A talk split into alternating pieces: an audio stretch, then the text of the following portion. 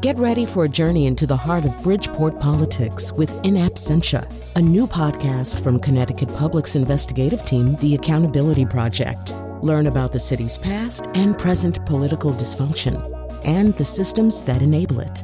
Tune in wherever you get your podcasts. Funding provided by Gregory Melville and Susan Fox and Kathleen Bromage.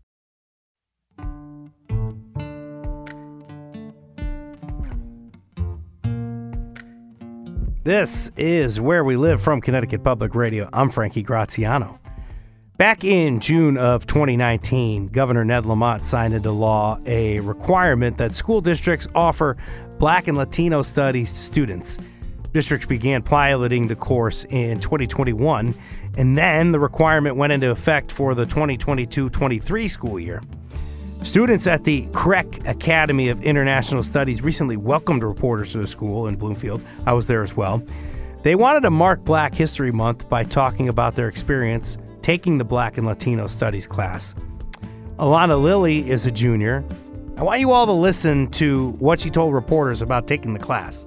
Being in this class and being able to have an opportunity like this, I think really helps Black and Latino students see another side of their education because I think a lot of them were taught how we were put down, but we were never taught how we helped ourselves resist and progress in America. Joining us now on Where We Live for a discussion on race and education are Dr. Bilal Sekou, Hillyer College Associate Professor of Politics and Government at the University of Hartford. Good morning, Dr. Sekou. Good morning, and go Hawks.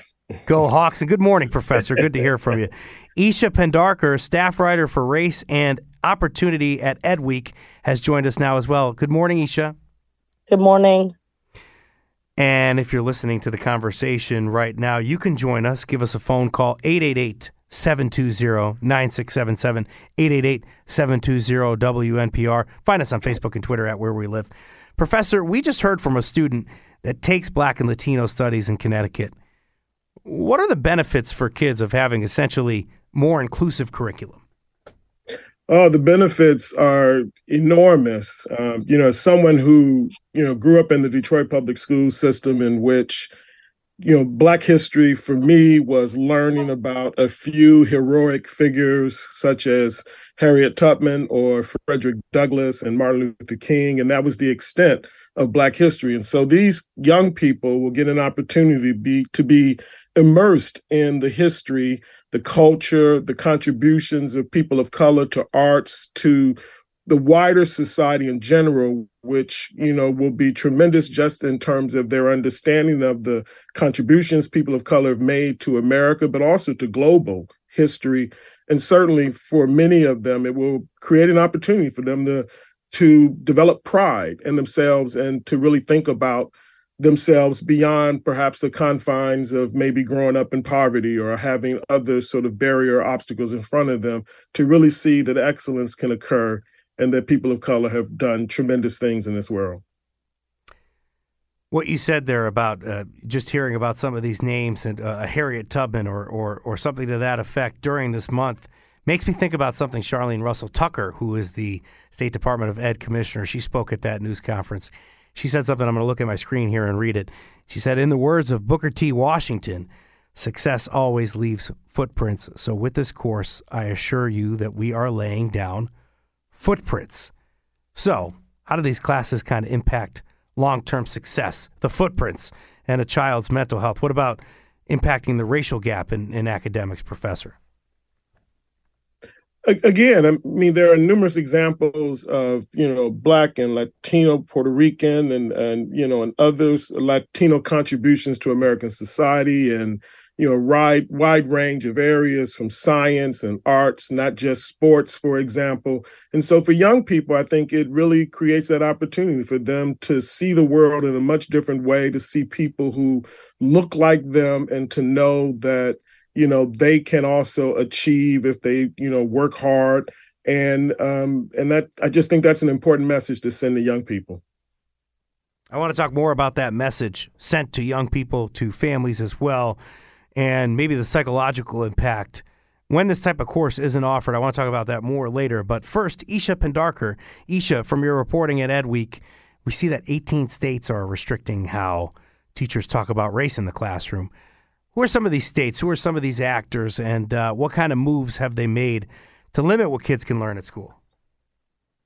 Yeah, thank you. Um, it is 18 states where these bills have been passed, but it is, I think it's um, 40, it's 44 states where they've been introduced or states have taken other steps. Uh, so this is a pretty widespread movement now. It I think started in January 2021 and shows no sign of slowing down. Um, uh, the the 18 states that you mentioned have passed policies or state laws that basically are called um, divisive concepts laws, and they they derive they're derived from uh, President Donald Trump's executive order that uh, applied to government employees from 2020 that had a lot of this language. And, and and the same language is what we see in most of these laws where they say it applies to students now obviously but it, but they say students can be made to feel guilt or anguish uh, because of past actions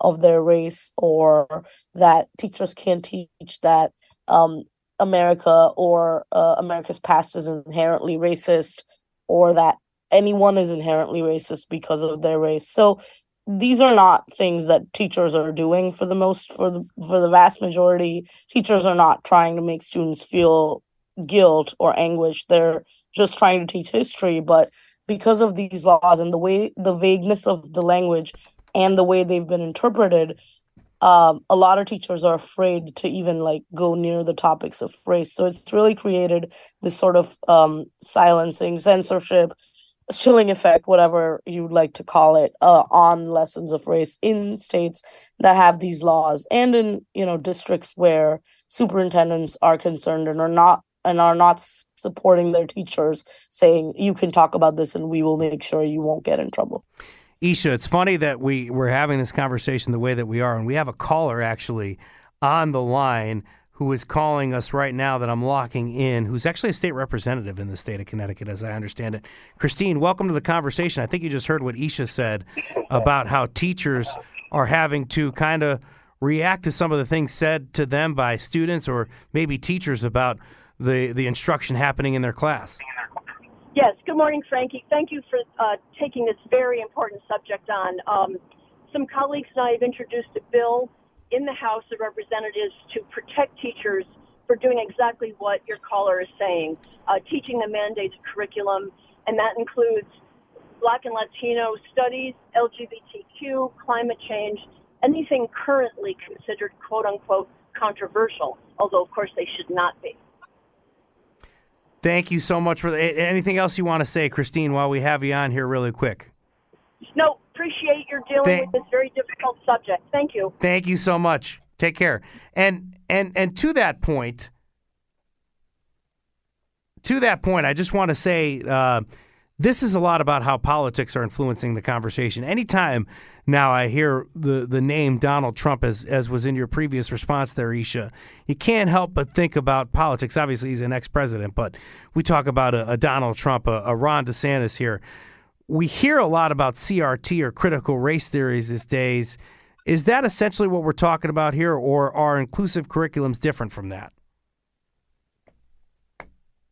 Uh, yes, CRT is not really, I mean, yes, it has been misused as an umbrella term by Republican lawmakers when proposing these laws as something that schools should be wary of and that um, you know that that liberal people want to infiltrate schools with CRT and indoctrinate kids. This this is all re- language I've heard um, while I've I've been reporting on this for the past almost two years now. Um, but CRT in itself is not. I mean, yes, the tenets of CRT are um, you know mentioned when you talk about systemic racism because CRT is an academic framework that applies to studying how different systems including education but it wasn't originally about education um, different how different systems are um, systemically racist and that racism isn't an individual act but a collective system built to oppress um, historically marginalized populations especially black people and it was built for the legal system um, and then you know developed for uh, other sort of education system included other sort of uh, systematic um, institutions in the us and so the crt mention started in 2021 when a lot of these states were passing these laws and while they were calling them anti-crt laws the term crt was not really banned in some initial ones but uh, definitely you mentioned Ron DeSantis in Florida's version of the law. Um, it was one of the first states to mention a CRT specifically and ban any mention of CRT in his state's divisive concepts law. Yeah. Although you know, CRT is not really being taught in schools as a direct theory. Yeah, Professor, you know, Frankie, go ahead. can I just add one thing about this? Is that you know I think one of the things you know that we shouldn't do is to talk about this as if this is a you know a new battle in America. This is an old battle, and um, you know when you really think about what's going on, essentially every red state has tried to restrict teaching of racial issues and LGBTQ issues in some form, right? When you look at that list of the states that are really introducing bills um, that are successful, you know, it's occurring in a, a part of a country in a part of the country in which this kind of distortion of history has already gone on and it's gone on for a long period of time. And particularly intriguing to me about what is currently happening is that a lot of the attacks are really about what has really happened since the civil rights era. And it's almost like there's an effort to erase anything that has occurred past um, the 1970s. And so attacks on intersectionality, queer studies, womanism, talk about reparations, Black Lives Matter. I mean, the list sort of goes on and on. These things in which groups have engaged in, you know, these sort of historic battles uh, to create an inclusive democracy, this is what's under attack. And so what you know many of these states are doing and what DeSantis is attempting to do is to erase that history. And you know, to me, it the thread connects to make America great again and this sort of nostalgia for an America that never really existed, but certainly one in which um, but, white male patriarchy was at the center of how we thought, uh, and and Christianity was at the center of how we thought what American identity is. Ah, and and this is this is something I want to get to. Why pre Civil War Bilal? I or other the other night I'm watching the Super Bowl, and then afterwards there's a clip from uh, I think it was Chris Berman on ESPN. He says. This is the first time in history that we had two black quarterbacks play in the Super Bowl. What a moment it was. And it happened on Abraham Lincoln's birthday. Yeah. What? why? Yeah. Why is that such an important part of the conversation there? Because it is a significant, you know, development certainly in professional athletics. But uh, again, it really comes back to. But the Lincoln, know, but the Lincoln component and the pre-Civil War yeah. thing, like why, why, why are we? Why do we care so much? Maybe as as as as yeah. as the white members of society that are in power here, why why is that so important in the conversation? I mean, we're we're just at a point in the history of our country in which a significant portion of our population is really uncomfortable with the demographic changes that are occurring in, in America. Recent polling just came out where even among Democrats, people are uncomfortable with what's going on with immigration, you know the demographic changes the sort of battles and struggles for uh, political and, and, economic and social equality.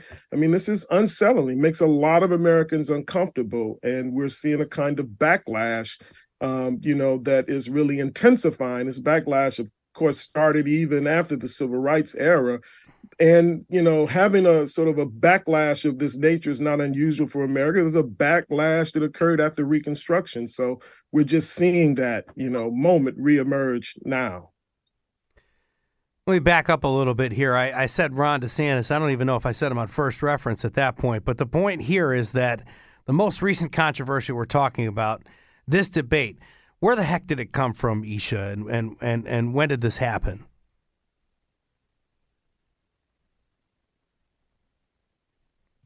Eesha Pendharkar from Edweek. Who, yes. Yes, go ahead. Sorry. Uh, well, you broke up a little. Can you repeat the question? I'm so sorry. Yeah, the most recent controversy that we had here, the yeah. rejection of AP African American Studies in mm-hmm. Florida by the Department of Education down there and Ron DeSantis. Right. Um. So when did it happen? Uh. It first. Well, it, we all thought that in on January seventh, the letter that Florida's Department of Education sent uh, the College Board, which is the organization that formulates uh, AP courses, and that was the first ever reference of Florida rejecting this AP course. But it turns out that Florida had been in touch with College Board before that, uh, throughout last year when they were developing the pilot program that has been, been that 60 schools have been teaching across the country and raised objections to um, its legitimacy. So uh, but but as far as the public knows, that was Jan- January seventh was the first time Florida was mentioning the fact that they were they cannot allow the AP course in Florida schools because it, um, according to Florida, it lacked educational value, historical accuracy, and it was illegal. Um, and they obviously mentioned a few specific topics because of which they were deeming the course illegal. Uh, DeSantis uh, publicly mostly objected to, um, as the professor was saying, some of the more modern aspects of the Black African American Studies uh, course, which is uh, which was you know um, the abolishing of prisons or Black Lives Matter movement or Black queer theory, and um, he said that these these topics in being included in the uh, pilot curriculum meant that students were being indoctrinated and that Florida would not be allowing that. Um, and then obviously there were specific authors and topics called out in the email that the department sent College Board and said that if you remove these topics, we'll reconsider and go back to the negotiations of whether or not we'll allow this course. 888-720 WNPR 888-720-967 7, the talk show call in number to participate in this great conversation we're having. Eesha, I read in the New York Times that Florida officials they accused the College Board, the nonprofit that administers AP courses, of trying to quote advance Black Panther thinking. Eesha, are these attacks on the College Board and, and Black history overall are they landing? Are the AP courses like changing in response? Um, I don't know if the answer to that is super clear. I College Board mm-hmm. has claimed multiple times that they have not changed any AP curriculum, including uh, the AP African American Studies course, because of states' feedback. They made it very clear in the letter to their members and then to the broader public on Saturday that they had not changed the course in response to Florida, and that they they actually did admit that initially by not responding to Florida's actions and condemning them, they made a mistake. They should have had a stronger response. But I think they said that the pilot curriculum was finalized into whatever the, the, the version of the courses that they released on February 1st, which will be the final version taught in, um, I think, more than 600 high schools starting next year. Um, that course had nothing to do with Florida's input. Now, um, there has been some debate and some reporting on the fact that some of these topics that DeSantis and Manny Diaz, the Commissioner of Education in Florida, objected to were um, downgraded to um, optional topics, which students could choose to do projects on.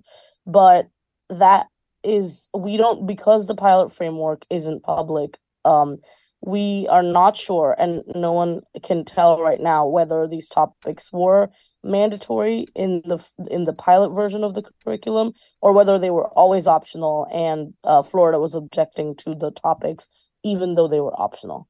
So there's a little bit of uh, contention about that and um, hearsay is what we have to go on because they haven't released the pilot curriculum to to be compared publicly to the final one so that we can see for ourselves whether any topics were removed in as a response to um, any state's objection. So you talk about the really we're laying the groundwork, at least in, in Florida, uh, and maybe some of these AP courses nationally of how things are going to be taught next year. Is is is that uh, almost finalized? When should that uh, when when should that curriculum be kind of laid out?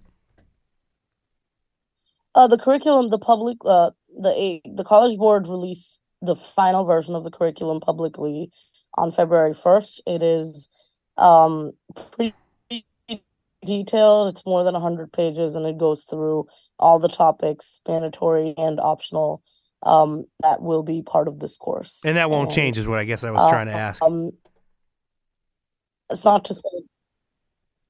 Well, uh, we're. I mean, maybe it'll change, but I don't think in any significant way. They there might be tweaks, but I think this is the final version as College Board intended it. I want to go ahead, Bilal. You know, I was going to say, but I think We're up it's against the break here. Go ahead. Yeah, no, I think it's also important as you look at the the timeline of how these decisions were being made about what was being sort of centered in the curriculum and what was decentered in the curriculum.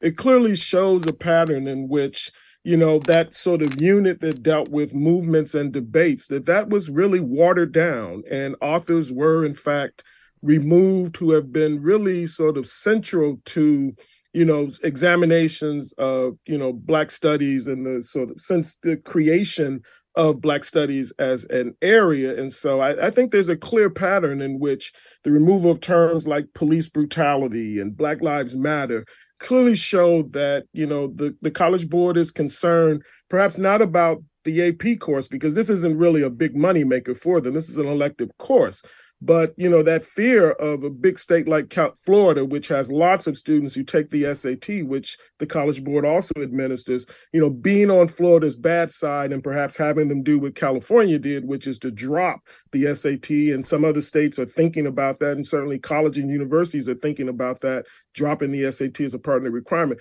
That has to make uh, the College Board responsive to a, a state like Florida or a state like Texas, which has a lot of students who utilize their tools.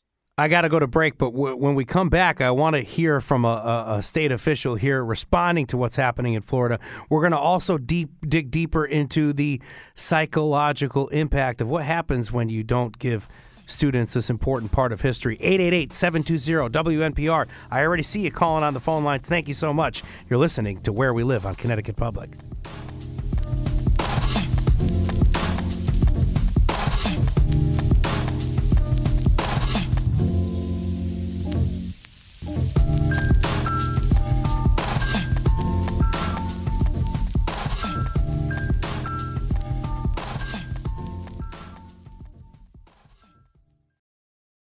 Support for this podcast comes from Hartford Healthcare. Elevating Health is funded by Hartford Healthcare. Loneliness can be a significant health risk to people of all ages. Dr. Laura Saunders, a psychologist from Hartford Healthcare's Institute of Living, talks about social isolation and why we need to connect in person. Loneliness actually is a pretty significant health risk for people that struggle with social isolation. It affects their blood pressure, it affects their immune system, it affects your willingness to get up and get out, and can cause some not just emotional issues, but health problems as well. You're not alone. Dr. Saunders explains how important it is for us to look to others and get out of our comfort zone. I like to talk about social isolation as not just that individual's problem, but it's a community problem or it's a family problem. We need to connect with others. We can take space at times as well, but we need to step out of our comfort zone and do things to connect with other people. It's life saving. For more information, go to ctpublic.org slash elevating health. This is Where We Live from Connecticut Public Radio. I'm Frankie Graziano. Last segment, I played a clip from a student, uh, Alana Lilly in Bloomfield. And on that same day that we were able to hear from her and other students at the CREC Academy of International Studies about Black and Latino Studies class and their experience taking it, Connecticut Governor Ned Lamont spoke out against Ron DeSantis and the state of Florida's rejection of AP African American Studies. Take a listen to Governor Lamont. Uh, I think um, this is important that we have this course in Black and Hispanic Studies spread across uh, all of our school districts right now. I want it to be part of our regular curriculum. I just think it ought to be built into American history and social studies. I want to get more into the psychological impact. I promised to to to dive into and and why this needs to be a, a part of the curriculum. But I think we got to address this first, uh, Professor, before we go any farther. Help me with what Lamont just said there. There may be this effort, excuse me, there may be this effort in Connecticut to make Black and Latino studies, I guess, more required or mandatory. And as Lamont says, I'm part of social studies. But I, I know that's a very important thing that can happen here, but does that potentially water down the class? Should it be a separate class? What, what are your thoughts? Well, I think you know, if I'm understanding what what the governor is is talking about is the question about whether the course should be an elective or should be mandatory, which I think really points to a very important thing we all need to understand that this isn't just a history that only Black and Hispanic or Latino students should be exposed to. This is a history um, that every student should be exposed to um, in that particular sense. I mean, we are in a country now that is growing increasingly diverse. Uh, the demographic changes suggest by mid-century we may be a majority minority country or majority people of color already a majority of the students who are in the K through 12 system are students of color. And so this suggests that this should be a part of how we understand our country, understand the history of our country, but also help us to under, help us to prepare for the future of our of our country. And so, in that sense, having a course like this be mandatory, I think, could be something that could be really helpful in building an inclusive democracy. Yeah, and and and, and not necessarily about whether or not it should be mandatory. I think that I, I think it's I, I think the mandatory part is not necessarily what what what I'm concerned about. I think it would be more of if this is if when it is mandatory, it's more of a of a part of social studies. I, I think about this because right. when, and we're going to get into this more in the next segment, but when lawmakers in Connecticut passed this law, the the way to to get it through with Republicans, as I understand it, was to make it an elective. And then I think with AAPI and Native uh, uh, and Indigenous studies, the compromise there was to kind of make it not necessarily a course, but more a part of the curriculum. So I worry uh, uh, if it goes further into the curriculum. It sounds like a great thing on at face value, but I worry about it getting totally watered down. I don't know. Is is, is that a valid? Yeah, and, and, and certainly you know that you know the potential for that is is there, and I think for me the the bigger concern would be about making sure people who teach this course are actually trained well to be able to teach this course. So, you know, just offering it and even creating the curriculum, my understanding is they consulted about 150 different experts. So there's a lot of work went into constructing the curriculum, but certainly what needs to be done in terms of higher ed, for example, preparing teachers to be able to teach courses like this. So there are things that need to go on even at the higher ed level where teachers are being trained so that they're trained in a way that they could actually teach these kinds of courses and to do that effectively and a resource to hire the people who can do it or at least give them the opportunity to receive the sort of extra training to help them prepare to do it and to do it well i think is something that's really critical. I'm having a good time here with the professor, but just for the uninitiated, in Connecticut, the deal with Black and Latino studies is that it is required that districts offer Black and Latino studies, but that doesn't necessarily mean that kids take the class. It is offered as an elective one, so the kid has to has to uh, either agree to take it, whatever. And then number two, if the district, if there's not enough enrollment, the class will essentially be shelved because nobody's taking the class. So I wanted to, to pivot now back to you, Eesha. Are you seeing other states kind of adopt this curriculum in in in uh, in this way, whereas it's offered as an elective, or if it's baked into the curriculum? What are you seeing out there, Eesha?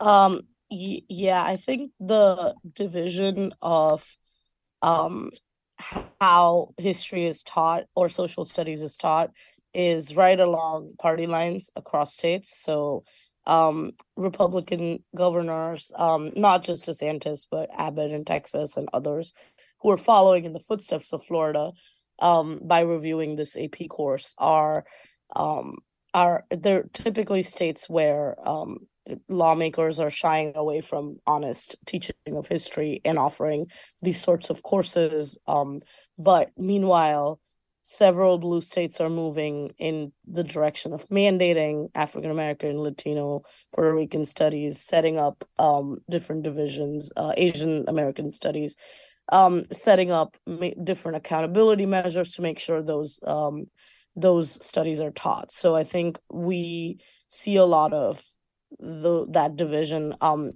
for example, Um, Connecticut is one of them. Delaware, Maine, Rhode Island um, have passed laws requiring instruction about Black history.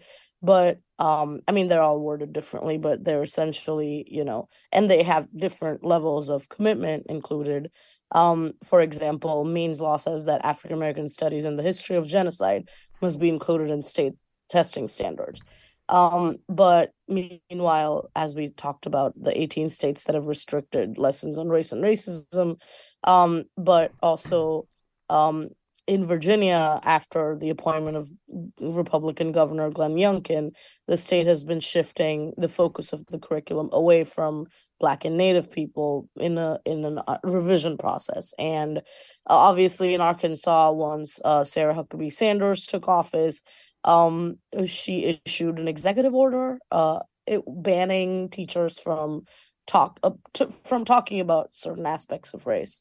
Um, and then obviously Florida, which has um, removed this course um, from its current AP offering. So we're seeing really strong divisions across um, what Democratic and Republican governors and, will. And even in more liberal states, too, correct? Like New York, Maine, and California, we're talking about potentially having some proposed legislation doing something similar and rejecting curriculum?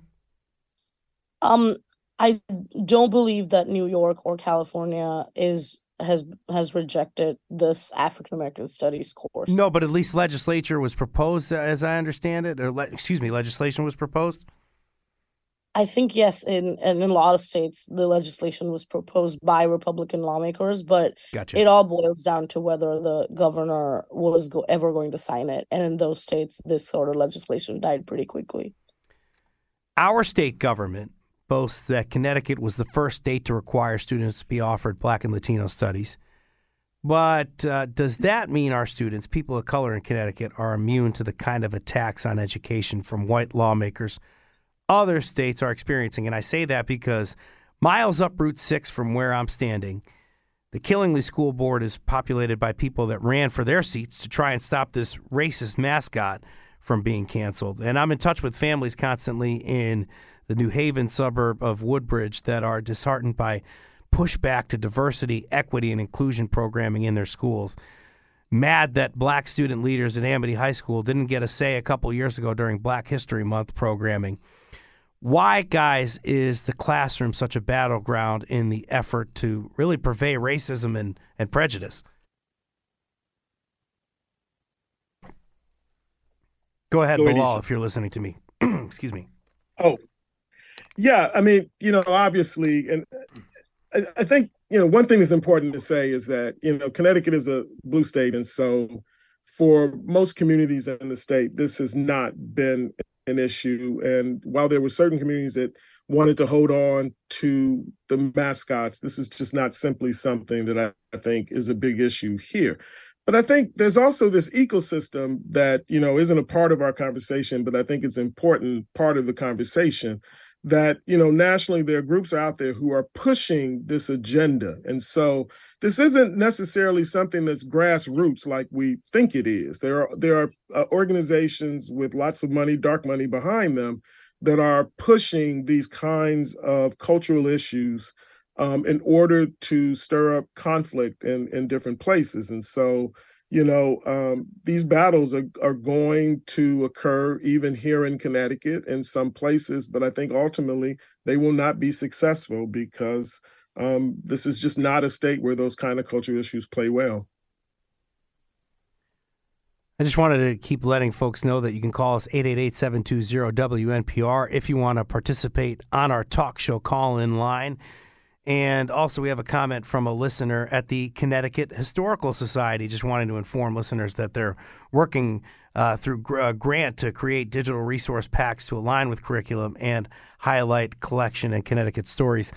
And in speaking of the curriculum and how this whole battle is taking place, I want to take a caller right now that is from Glastonbury, as I understand it. Eileen, what's your comment this hour? Oh, thank you so much. Yes. Um, first of all, thank you for this program. This is awesome. And thank you, Governor, for passing legislation to have Black and Latino studies in school.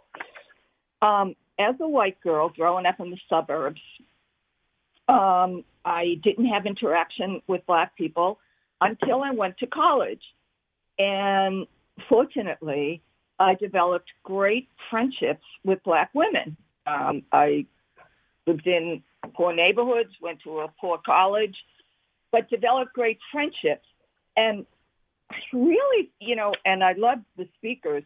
Um, I really think, you know, it's like we're shooting ourselves in the foot if we don't teach Black history in schools. I mean, here's an opportunity, you know, to really educate, like everyone, white students, Black students, Latinos, to everyone about the great accomplishments of people of color, of Latino people. Um, you know, what white people see, at least this is my interpretation, you know, in the news, you know, uh, uh, uh, uh, you know, is you know, police and you know, black people and low. You just all this stuff, negative stuff, negative, negative stuff, and I think you know, white people are fearful of black people because they don't have relationships. I mean, when you have when you develop relationships, you know, you realize oh my gosh, like we're all the same, you know. Thank you, Eileen, so much for calling in here from Glastonbury today. I really appreciate your phone call. And uh, we're up almost against a break. That's why I'm kind of cutting uh, Eileen short here. I just want to say that I, I, brought up the whole Amity thing in that part of the conversation because a kid I spoke to there a couple of years ago, his name is Sage Palia. They showed him and his classmates a video during Black History Month of rapper Kanye West calling for an end to the celebration of of of uh, of Black History Month, and then nothing else, no counter programming. He said the kid, he said that the, he didn't have a chance to ask anyone any questions about what he just saw, and this is a black student leader at the school that really wanted to have a say in what was happening at the school on Black History Month, uh, any kind of programming, just kind of left to his friends to talk about what was happening. What are we doing to young people here and their families when we really don't have them a part of the, the conversation?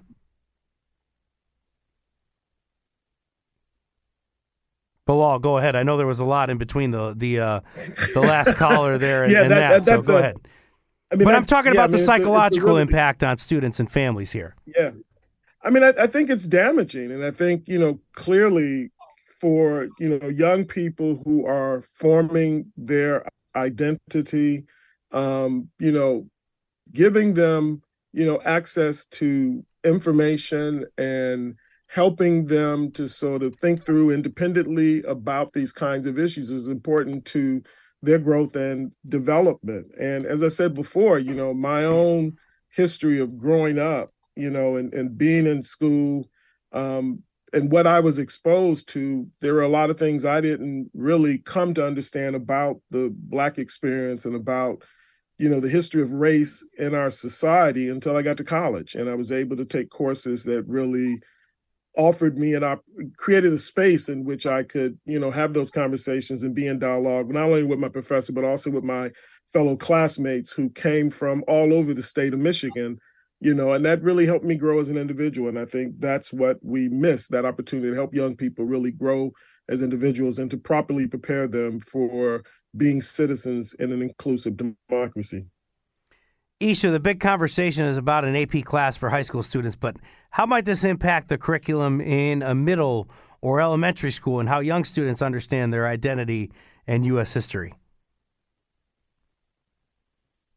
Yeah, um, I think the the way that this is related is again through those laws that the 18 states have passed because they apply to all levels um, of school and you know that there's definitely been already some um, restrictions on any level of um, classroom discussion about race and racism and more recently the attacks on LGBTQ rights. So, although the AP curriculum um, being banned from Florida obviously doesn't impact middle and high um, elementary school children yet, Florida also bans um, you know lessons on um, certain aspects of race and racism. They ban library books and classroom books about this. Um, they've put in many states that have d- taken these initiatives are piling on with more and more restrictions. Um, and certain school districts, you know, where board members have been elected with the with the purpose of stopping quote unquote indoctrination are also taking more severe measures than states. There are certain school districts in Texas um, and Oklahoma that have just outright banned a lot more. They've gone further than the state laws, and um, you know this is mostly related to lgbtq rights and the student those rights of those students in school but they've banned just mere discussions and using words like trans so this goes pretty deep in uh, especially um, in the states which have those laws and um, you know with with this becoming a movement now parents are um, certain right-wing parent groups are um, you know more and more um, in line with what the what the Republican governors are wanting. So you see them pushing for this sort of re- these sort of restrictions in schools as well. So this is really snowballing and shows no sign of stopping, and it affects every grade level. Do you see, Eesha? Do you see this impacting other curricula as well, like API studies in, in, in social studies or uh, indigenous studies? Um, I I'm I'm sure might at some point. At this point, we haven't really seen that. I think the only tangible threat we've seen is DeSantis yesterday saying that he's going to ban all AP courses from Florida.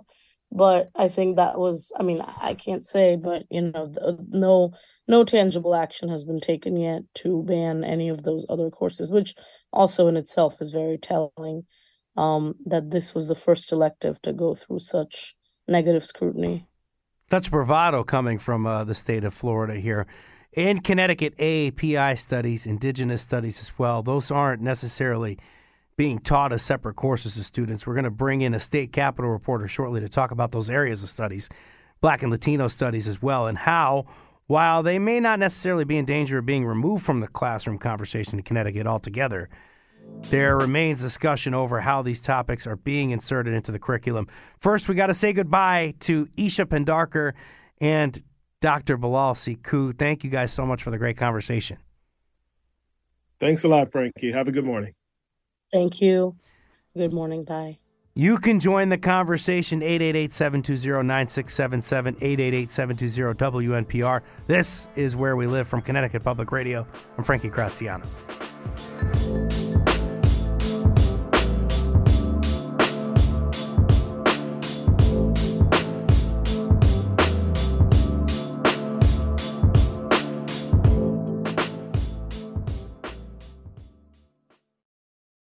This is where we live from Connecticut Public Radio. I'm Frankie Graziano. When Connecticut lawmakers pushed through legislation back in 2019 to have public schools include Black and Latino studies in their curriculum, the state Senate unanimously supported the measure. The state House had 24 nay votes and five abstentions. I got to welcome now in a good friend of the show and uh, and one half of Frankie and Johnny Craven John Craven into the conversation via Zoom. John is News 12 Connecticut's political reporter. Good morning. I might have you on mute. I don't know what, whatever's going on, but we do have uh, John Craven, I understand, that's on the line. And uh, if we don't have John yet, I'm going to make sure that we can take a, a phone call. First of all, I want to say uh, a, a, shout out to May from Willimantic, who makes a, a great point about our coverage today. She says the conversation uh, makes it seem like governors are leading this, but really legislators of color are making this push to make uh, curriculum more inclusive. Thank you so much for that comment, May. We greatly appreciate that as well. And now I want to bring in, I believe we have a, a, phone call. I don't see it yet on my uh, list here. Uh, actually, here it is. We have a, a phone call from I believe, the town of Willimantic. Uh, this is Cassandra Martineau. Good morning, Cassandra. Good morning. Yes, please, uh, please make your comment on the air. Welcome to Where We Live. I, you know, I, I'm just kind of discouraged. I'm uh, white, trying to be anti-racist, uh, trans activist out in Willimantic, member of the local NAACP. Um, you know, and I'm check, just check, kind check, of Mike, check. That Stand by, John. We got a we got Cassandra on the phone, uh, giving us a, a quick uh, comment. Go ahead, Cassandra. you know, I'm just kind of discouraged that there's any, uh, you know, uh, controversy about Black studies in the first place if we're not including Black studies in our uh, teaching of U.S. history, then basically I feel like all we're doing is um, teaching white propaganda and racist propaganda. And we really need to counter that and have a more balanced uh, study of history. Uh, racism and, you know, even slavery were part of a, the United States history for, you know, longer than they were not. And We're still dealing with the repercussions. Um, as a trans person, I know understanding my own history, you know, as part of the U.S., takes some of the burden off the feeling that I'm not good enough, um, you know, because I understand the systemic issues that are, you know, going against my own community. And I feel like the same thing would apply, you know, to people of color as, you know, understanding that, you know, they're bearing the burden of racism within the U.S. And I think that's an important understanding. I appreciate you so much coming in and joining this conversation, Cassandra, and uh, getting your perspective into this conversation. Thank you so much, and a very good morning to you out in Willimantic, and a very good morning as well to John Craven, who's at the Capitol today. Just want to ask you one last question on this uh, on this particular conversation that we're having right now, John Craven, about uh, race and education. 24 nay votes when this happened a few years ago. Do you think there's any opposition uh, from from maybe some Republicans in Connecticut? Has anybody been emboldened by what's happening down in Florida with a, with a Ron DeSantis or something like that? What are your thoughts, John? I mean, not that I can tell. I mean, there really wasn't opposition to the idea of teaching black and latino studies uh, in school it was real a lot of it really centered more on making it a separate class. The the the, the folks who voted no largely said uh, we think that uh, this should just be incorporated into the regular social studies curriculum like you were talking about earlier. A- and the original bill would have just been african american studies incorporated into social studies. Um, and then as discussions went along, uh, it was determined that it would probably be more effective as a standalone class. It, it was too much of a reach to get them to approve it as a mandatory class, although um, in the floor debate, uh, a, lot of African American lawmakers said that that's really where they feel like it needs to be eventually. Um, because if you look at the demographics of, of who's taking the class um, it, it's over it, it's it's very disproportionate because the the kids who are taking the class are overwhelmingly black and latino. The teachers who are teaching the class are overwhelmingly white the AAPI and Indigenous Studies, real quick. I wanted to get into that. Those aren't even uh, separate courses in Connecticut, right? Like they're they're baked into the curriculum, and that had to do with politics, as I understand it. Yeah, exactly. Um, again, I think the thought was that this was just going to be too many mandates on the local school boards. Um, so the compromise they got to with both of those uh, was to roll them into social studies curriculums. The uh, Native American studies, I believe, uh, starts first. They're just now starting to uh, um, create that curriculum uh, in mm-hmm. consultation, mm-hmm. you know, with the uh, the tribes here in Connecticut, and then I believe the AAPI curriculum would start in 2025. I think. We are not having good luck with our connections lately, John, because I want to talk to you more. We have such a great time talking to each other, but we're at the end of the show here. So I got to ask you in about 30 seconds or less, maybe a minute, what are you doing up at the Capitol today? Who's going up there? I understand UConn's got a busload of kids. They're wearing shirts uh, that they bought, and they're going to protest the budget. What are your thoughts? Today is UConn Day, and it is not a basketball game. Um, the, the governor's budget includes uh, a pretty significant cut uh, of funding from what they were making last time. But the numbers are really a little complicated here because, you know, the state's contribution is actually going up. It's federal pandemic uh, relief that is starting to taper down. Um, UConn's new president is, is saying that uh, if it tapers down to the level Lamont's proposing, uh, we could be looking at up to $3,000 tuition hikes. So that doesn't just affect the students. Obviously, that affects mom and dad too. So uh, I, I, I, I think I think you're going to see a lot of pro UConn lawmakers up the grant, but uh, it, it's going to be a big fight up there. Some threats to whether or not the school is going to play at the XL Center, we're hearing. Also, reminders coming in from state lawmakers about intense spending at the University of Connecticut. Thank you so much, John Craven, for joining the conversation. Today's show produced by Tess Terrible, technical producer Kat Pastor. Thank you so much, Katie Pellico on the phones. Did you know you can download Where We Live anytime on your favorite podcast app? Thank you for listening to us. Frankie Graziano.